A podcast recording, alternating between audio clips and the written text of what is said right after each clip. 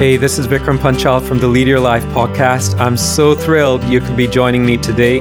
So buckle up your seatbelt and get ready for some fresh, actionable content coming your way right now. Hey guys, welcome to another month of our podcast. I'm so excited to introduce my guest to you today. Her name is Candace Bergen, and Candace is a qualified naturopath and clinician. She has worked in a number of health retreats and day spas, inspiring people to take charge of their health and well-being.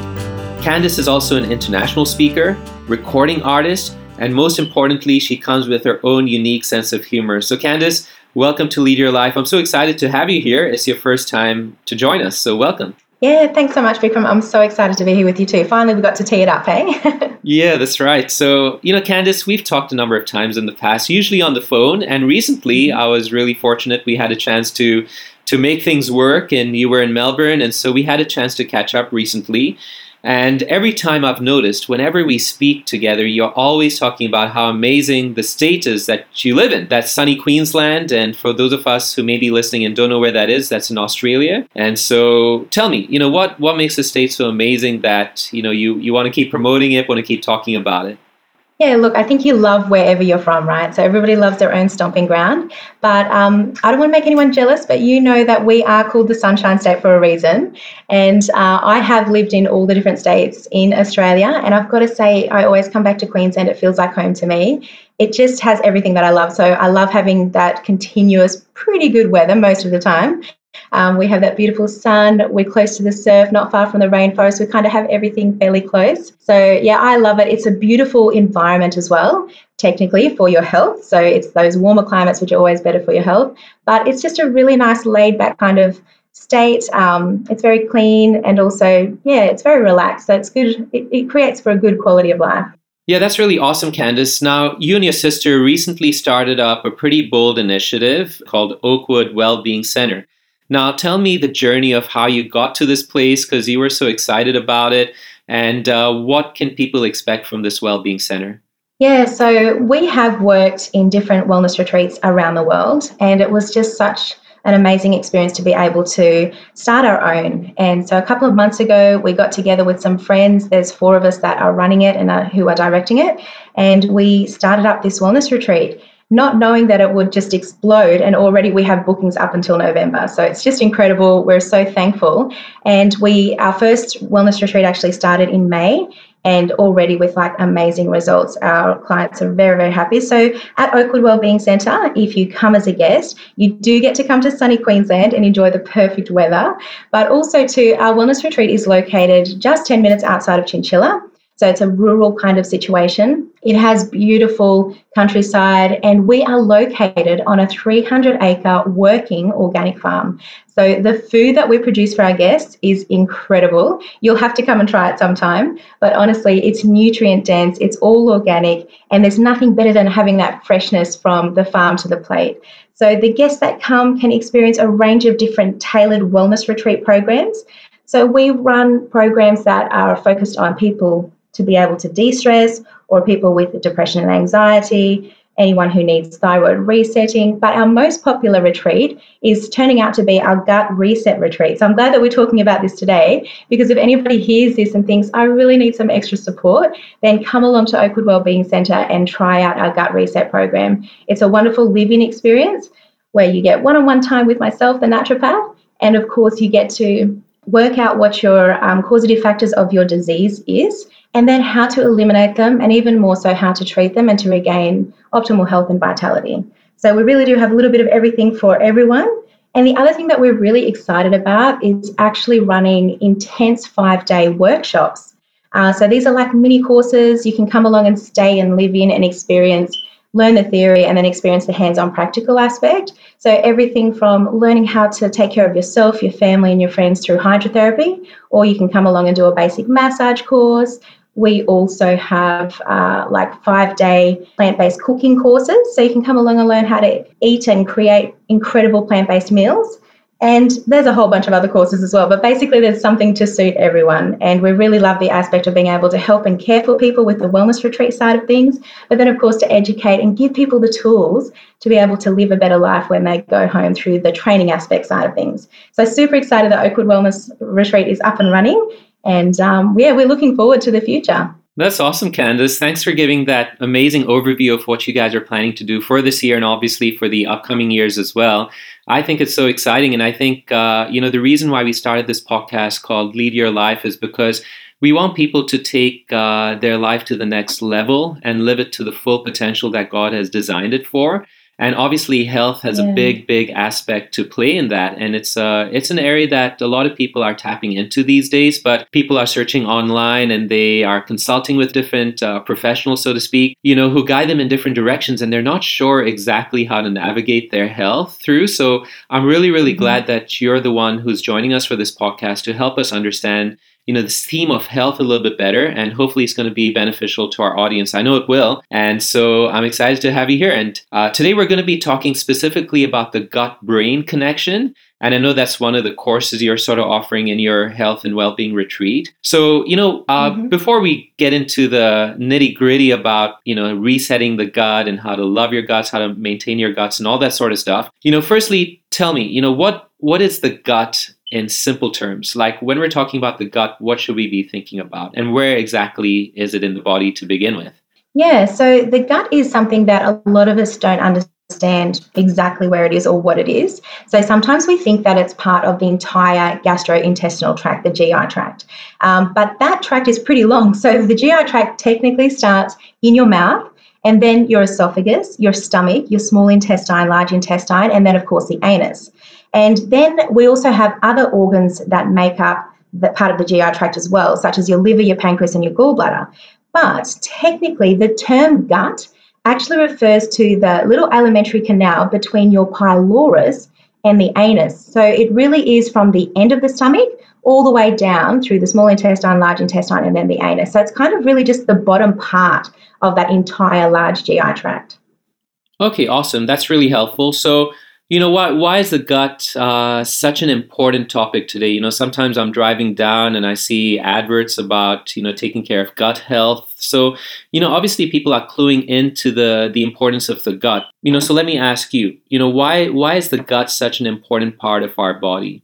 Yeah, well, actually, um, it's only of recent years, really, sort of like the last like twenty or so years, that we have begun to realize how important and what a vital role the gut actually plays in our health and well-being, and not just physical health, but also our mental health, our mood, and our emotions. So the gut really is, I guess, what Hippocrates said. You know, he said way back when that all diseases begin in the gut, and it's also true in the reverse. So all health begins in the gut as well. So really, when you have any kind of physical manifestation of a disease or some something that's just not quite right, a condition, we always look back at the at the gut health and see what is going wrong, you know, what is out of whack, what needs to be fixed and what needs to be altered in order for that gut to regain health, because then it in turn affects every other aspect of our being. So yeah, it is so important, and people only now are realizing, if you're not well, oh, am I taking the right food for my gut? Am I giving it all the nutrients that it requires for optimal health? And so more and more people are becoming aware of how important it is. And I believe it's not too far in the future where we'll be using probiotics as an actual disease treatment protocol and strategy. So it's very exciting times that we're living in. All right, Candace, now you talked a little bit about bacteria. Now, I've got to confess, you know, when I think about bacteria, I get turned off a little bit, just because apparently bacteria mm-hmm. is not something necessarily being promoted as being good for you. You know, when I think about mm-hmm. bacteria, I'm thinking covid nineteen and, you know, flus and all these sort of things where people say, you know, avoid bacteria like the plague, right? But you're actually saying wow. that some kinds of bacteria are actually good for you, and you call it the microbiome. It's a big word, but break that mm-hmm. down for a little, a little bit for us. Help us to explain what this actually means. Yeah, for sure. So, I mean, obviously there are good bacteria and there are bad bacteria, and we should be afraid of the bad bacteria because they can cause a lot of havoc in our bodies. But um, it's normal to have a bit of both in our gut. But what we do want is to have the majority of good bacteria ruling the show. So, you know, our first exposure to bacteria is actually when we're born. So as we are born in a natural birth and the child um, comes through down the actual birth canal, that child picks up a whole bunch of bacteria, which then starts its own microbiome within the child's gut. Okay, so the, generally you'll come head first when you're born and you'll pick up everything from that canal. Now, they've found that those children who were not born naturally and who were C-section babies actually had impaired immunity, had poor microbiome, Um, poor cognitive function and behavioural issues that were not only evident at an early age but also throughout life. So really that first exposure to bacteria as a child is so important for setting up your health and well-being for the rest of your life. So the incredible thing with our guts is that, yes, they house millions of different microbes, and we call that the microbiome, or we call it microbiota, but basically what it is is the bacteria that's within our G I tract. We also call it gut flora as well. But what we found is that we have around ten times more bacterial cells, usually about ninety percent, in our body than we even have human cells. So we only have about ten percent human cells. So you could actually say that we're kind of more bacterial than human. So more of a reason for us to start loving good bacteria and to start loving our guts, right? But what they found is that these trillions of microorganisms that live in our gut, there are so many of them that literally they can weigh up to one and a half kilos. And that's pretty heavy. Yeah, that is pretty heavy. And so, you know, next time I'm putting on a little bit of weight, I'm just going to blame the microbiome, right? Yeah, exactly, for sure. And that's okay, because what they've found is that when you add, um, when you in- increase your microbiome environment, yes, you may have a little bit of extra weight there, but what it does is it helps you to lose weight, especially belly weight. So how good is that? That's good. So maybe I need to pump up my microbiome then. Yeah, absolutely. I think we all do. Uh, so Candace, I was actually going to ask you, you know, for those who haven't been born naturally, right, and they've come out C-section, mm-hmm. are they going to be doomed? You know, like uh, what does that mean for, for their for the rest of their life? I know it sounds sad. Hey, I don't want to disappoint anybody or make you feel bad, but I, I was also a C-section baby. And all it means is that we need to work a little bit harder, especially when we become aware of it, to repopulate the good bacteria in our gut. So we are able to also have good health and good cognitive function and also better behavior by increasing that microbiome. But it means that we have to put a bit more effort in than the average person who was born naturally. So it's, it's not ideal, but what parents can do, if they need to um, have a C-section for their child, they can give that child copious amounts of bacteria um, at, at, as soon as they're born. And so that will basically be very similar to them being born through the birth canal. So not all hope is lost, um, but it's definitely harder because we've only become aware of this kind of information in recent times. And so for those of us who've lived our whole life and we were C-section babies, we wonder, you know, it all makes sense why we've struggled in certain areas um, compared to our counterparts. So But there is, it's never too late, so we can always improve our gut microbiome. It doesn't matter what age you are, and you will reap the rewards of, yeah, improved immunity, and also your cognitive function can be greatly improved, and even your behavioural outcomes can be improved as well. So it's never too late, which is good to know. Yeah, that's amazing. And obviously food plays a big part of that, which you're going to be getting into soon. Yeah, absolutely. So it really is the foundation for creating a really healthy microbiome, or doing the opposite. Okay, so um, because we have over five hundred different species of bacteria, and two-thirds of those bacteria um, are actually completely unique to every individual, so it's kind of like a fingerprint, we really need to make sure that we take care of our own microbiome. And it's going to be a little bit different for everybody, but the more broad spectrum range of probiotics that we can ingest, so generally through eating, but also you can take some really strong um, probiotics to help regain a healthy microbiome. So that's one that you'd want to go and speak to a health practitioner about to get the right variety. Uh, you can really improve all aspects of your being, so physically, emotionally, and mentally. And it makes a massive difference in just your day-to-day life. Yeah, that's pretty awesome. So, you know, you just mentioned uh, another word called probiotics, and I've obviously heard of prebiotics. So, you know, break that down a little bit for us. You know, what, what are prebiotics? What are probiotics? Um, you know, sometimes I go to the supermarket and I see Yakult, you know, or yogurt, and people mm-hmm. are saying, you know, those sort of products have, uh, you know, rich in bacteria, you know, and going to be beneficial for your gut. So, you know, uh, break that down for us a little bit. What are these terms? What do they mean? How is it beneficial for us? Yeah, so um, there's prebiotics and there's probiotics. And the first one sounds like it should be taken before you have the second, right? So a prebiotic is basically um, an important factor to already have in your body before you're taking copious amounts of probiotics. So I've had so many clients come to me over the years and have said to me, oh, I've taken probiotics, but it didn't make any difference. And when I've asked them, you know, are you eating prebiotic foods? They're like, what? And I think the reason being is because We, I mean, these days it's becoming a lot more readily available, and we understand that prebiotics are as important as probiotics. Um, but basically what prebiotics are is they support your gut microbiome, okay? A prebiotic is basically an indigestible food, and it supports all of your normal bacteria that live in your gut. So essentially it's really just the food that we give our good bacteria to thrive and also to multiply. Um, and there are some Like some of the richest food sources of probiotics are actually raw garlic, raw leek and raw onions, um, raw asparagus. You've got raw bananas as well. I don't know if you've ever had Jerusalem artichokes. They're amazing. So that's a prebiotic. And artichoke hearts, just the normal ones that we have, like that Mediterranean kind of food. Um, and did you know that if you cook certain starchy foods like potatoes and then allow them to cool, the actual structure of that food changes and it becomes a prebiotic. So you can always reheat those potatoes later. Don't worry. I'm not expecting people to eat a cold potato. But, yeah, a cooked and a cooled potato is a prebiotic. And then there's a whole bunch of other goodies as well. So all of your dark leafy greens in general are basically prebiotic in nature. You've got your dandelion greens, sprouts, and, of course, raw cabbage, spirulina, chlorella, and also avocado. So I always like to tell my clients to make themselves a beautiful prebiotic dip. And all that is is a guacamole, right? So you've got your raw avocado, you've got your raw garlic. Sometimes I like to put onion in there. And that's a wonderful prebiotic food. Everybody loves guacamole. But, of course, any or just one or a mixture of all of these different prebiotic foods are amazing to have as part of your daily diet. And what they'll do is they'll set up that really good gut microbiome environment so that when you take your beautiful probiotics, they won't be wasted. You're not just going to poop them out, okay? You'll actually be able to create the environment that will allow them to hang around, and you'll also create that food that they'll be able to consume them to become healthy and multiply.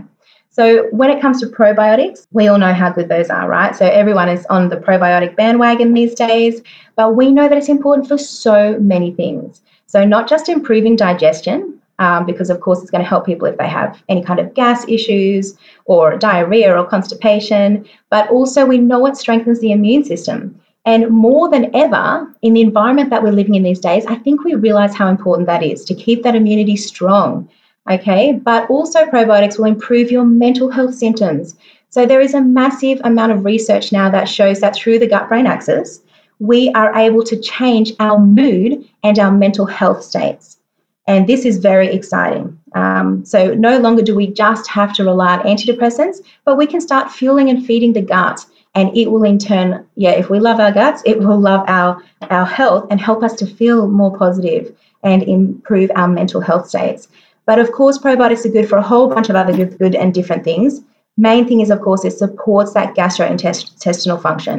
And one of the big things that's really important is too is that it increases our mucosal barrier integrity.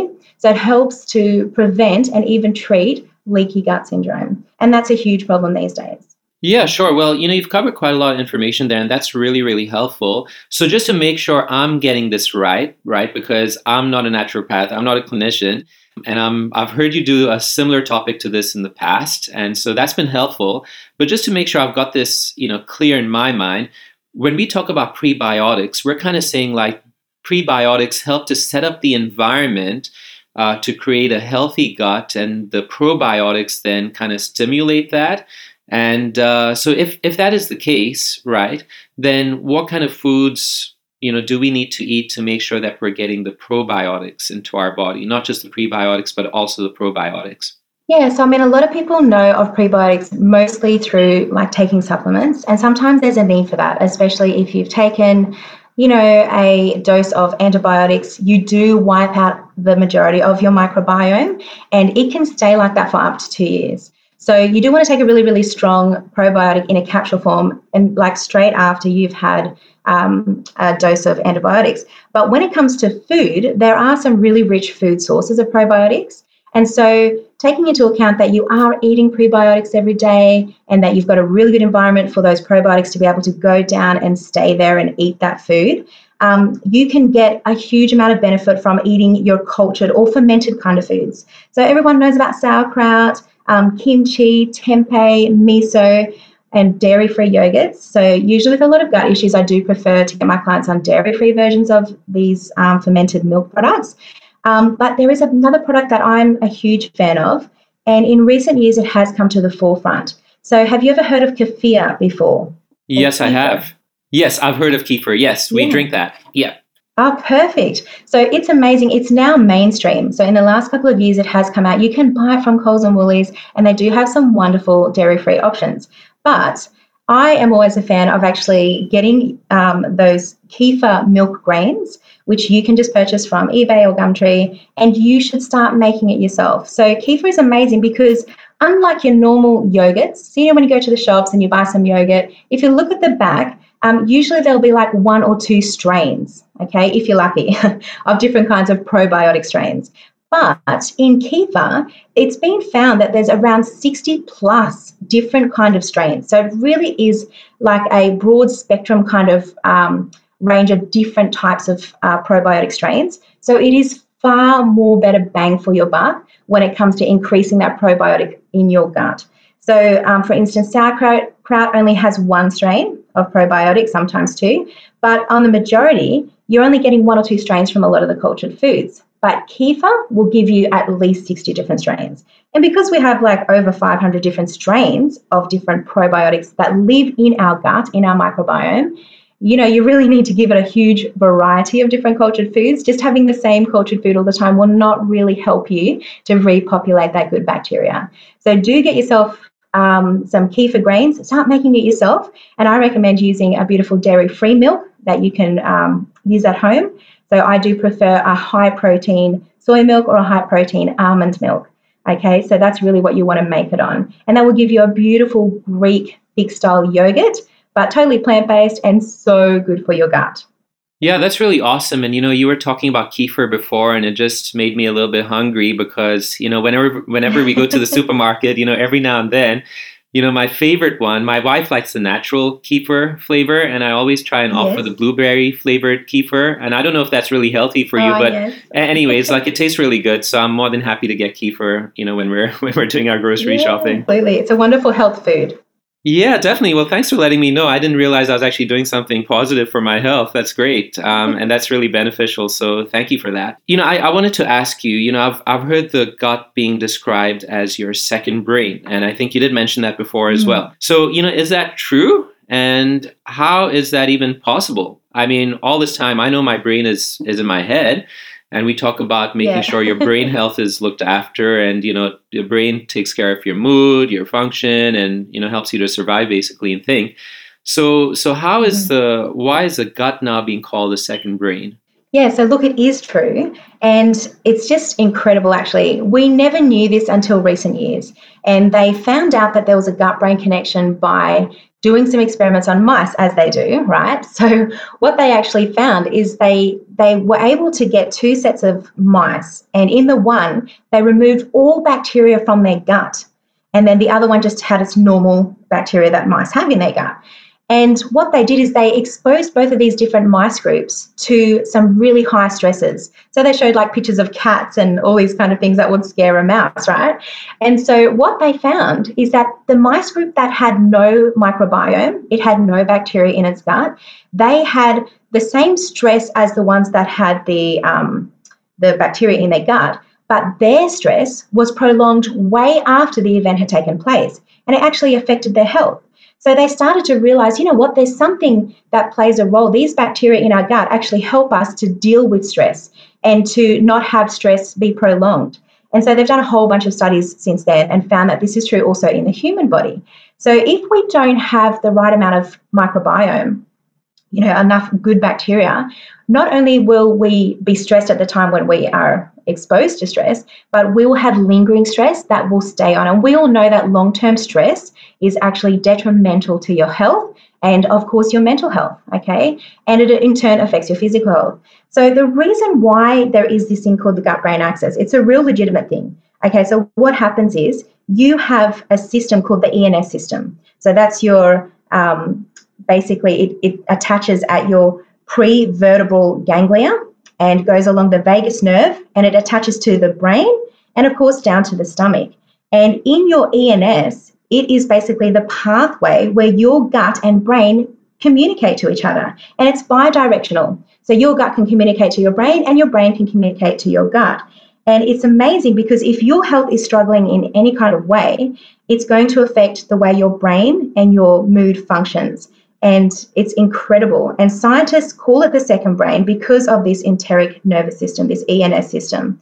And they've found that if you have issues with your gut, you're going to have mental health issues as well, and then vice versa. So it's just incredible to realize how health really does begin in the gut. And if we are able to understand how that works more effectively, we can better take care of ourselves and um, treat mental health issues in a far more comprehensive way, but also too we're able to prevent them in the first place, which is far better, right? Yeah, definitely. And you know, the amazing thing is, is that our E N S have about five million different types of neurons, and these help to govern our G I tract specifically. Like, that's incredible, because we have five times more neurons in that E N S system than we do in our actual spinal cord. So that's just incredible to realize, like, how much our gut and brain are connected. And the E N S can also operate on its own, and that's pretty amazing. So even if the brain isn't working so well, or if the gut is not working so well, it can actually just still send messages whether you like it or not, right? So all the more reason to support it by giving it the right conditions. And the amazing thing is with the E N S as well is that it communicates with your central nervous system. So the two work very closely together via that vagus nerve. And, of course, it really can affect, yeah, the communication between the two. Now, we all know about neurotransmitters, right? Yeah, I've I've heard of them. Yeah, so these neurotransmitters, okay, we know that um, your brain uses them to send messages. And they are basically chemicals. These are the messages that are sent from your brain um, to your gut and vice versa. And what's amazing, when we think of neurotransmitters, some of the most popular ones that we are aware of are ones like dopamine and serotonin, right? So previously, as health practitioners, we always thought that these neurotransmitters were only made in your brain. But now we know that about fifty percent of dopamine and about ninety percent of serotonin are actually made in your gut. So it's quite incredible to realize that these hormones are produced in your gut. Yeah, that's pretty awesome, you know, because I, I know that traditionally uh, we've looked at, say, for example, forms of exercise. You know, people say if you exercise more, you're going to give yourself a dopamine rush or a serotonin rush. Mm. You know, these are very, very important to boosting your brain performance, making you feel good, you know, making you feel um, happy, you know, reducing symptoms of depression and anxiety, right? So we've kind of known that. But what you're yeah. saying right now is like the kind of food we're also eating is directly going to correlate with how we're feeling too, because of this gut-brain connection. Um, it's really, really fascinating that these two things are so interconnected. It's not just, you know, everything kind of works together. It's not like the body parts are independent of one another. Each is giving feedback mm. to one another, and the the body's working in a harmonious system. It's just, it's a beautiful picture, you know, that you're describing here. It's pretty amazing. But, you know, it also reminds me when I was in uni, and that wasn't recently, by the way, it's quite a few years ago now. But, you know, when I was in uni, and I remember I had to give, you know, presentations, I used to just get so nervous. Um, and standing mm. up, you know, it wasn't what I was eating, but just the fact of that anxiety used to make me feel a little bit sick in the stomach. And, you know, people yeah. talk about having butterflies in your tummy. And now I'm starting to figure mm. out that actually what we're talking about is what we're feeling in the gut, right? So people have that sense of nausea. They feel like they're going to throw up or something when they're getting anxious. Well, is this because mm-hmm. of this gut-brain connection that's taking place? You know, your your mind is feeling sick or your mind is feeling anxious. And so, you know, sending messages down to your gut and you're feeling a little bit nauseous down there as well. Is that what's really happening? Yeah, absolutely. And that's the thing. So, I mean, I like to call those um, nervous hoops. I like to call them stroops, right? So it's like a stress hoop. And this is actually like a real thing. So people get this, especially, yeah, when you have to do something that's out of your comfort zone, um, you'll usually have to go to the toilet. Sometimes people feel like nauseated and they want to vomit, or other people would just get the stress poops, right? But this is a real thing. And the reason for that is because when you're under periods of heightened stress, you do have some other hormones that are released. So your cortisol is released, adrenaline, of course, and your serotonin. And as they release, what it actually does is it, it releases it and it, it raises up, especially the serotonin in the gut, and that can cause spasms in the colon. And so it's very normal to go and have to do a bowel movement prior to any kind of stressful event. And that's just the way of the body being able to sort of clear things out in case, you know, it feels like it might be under that fight or flight kind of situation. So, uh, yeah, it's actually, it's a way of the body being able to cope with stress, but it doesn't feel nice for any of us, right? No, it definitely doesn't. And I've been there a few times before. So this this idea, so you've mm-hmm. coined, coined this word called stroops, right? I'm not going to forget that one. I'm probably going to use that in my own vocabulary. Yeah. Hey, Candace, that's been so amazing. You know, are there any closing thoughts you have on this topic, or, you know, stories you've heard of people being healed when they took charge of their gut and mind? Yeah, absolutely. I mean, too many stories to actually mention today. But what I can say is that, you know, if you've been Um, unwell. So if you're struggling with any kind of prolonged physical gut issues or any kind of mood or stress tolerance, if you have impaired stress tolerance, then you definitely want to see um, a practitioner who can really help to guide you along a proper pathway to wellness. Um, and if you struggle with impaired cognitive function, then I would definitely suggest seeking professional help, because you can get so much better than where you are, okay? We can always improve, all of us, wherever we are on our journey to health. And it's really about giving your body the right conditions to be able to heal itself. So our bodies are amazing. And as long as we can eliminate any of the causes to gut dysfunction and Um, any kind of intestinal permeability or any kind of problems with our microbiome, we are able to then repopulate it. So we can downregulate um, inflammation these days. We can repair the gut permeability, and we can also restore that commensal microbiome population within your gut. So there are so many different things that you can achieve if you are under the right professional help. And so I would recommend that if you are suffering with anything, or you've had problems that have been prolonged, you know, maybe you were born with issues. And so it's never too late. And I would say, stop suffering in silence and seek professional support and guidance. You know, you can always improve your health wherever you are, and however, you know, distressing your condition might be, you can actually improve that and feel better. You know, there are so many different things that you can do. And sometimes all we need is just a little bit of guidance and a few tools, and it can make all the difference in our health. You're absolutely right. It can make all the difference. Well, Candace, I really, really want to thank you for joining us today on Lead Your Life.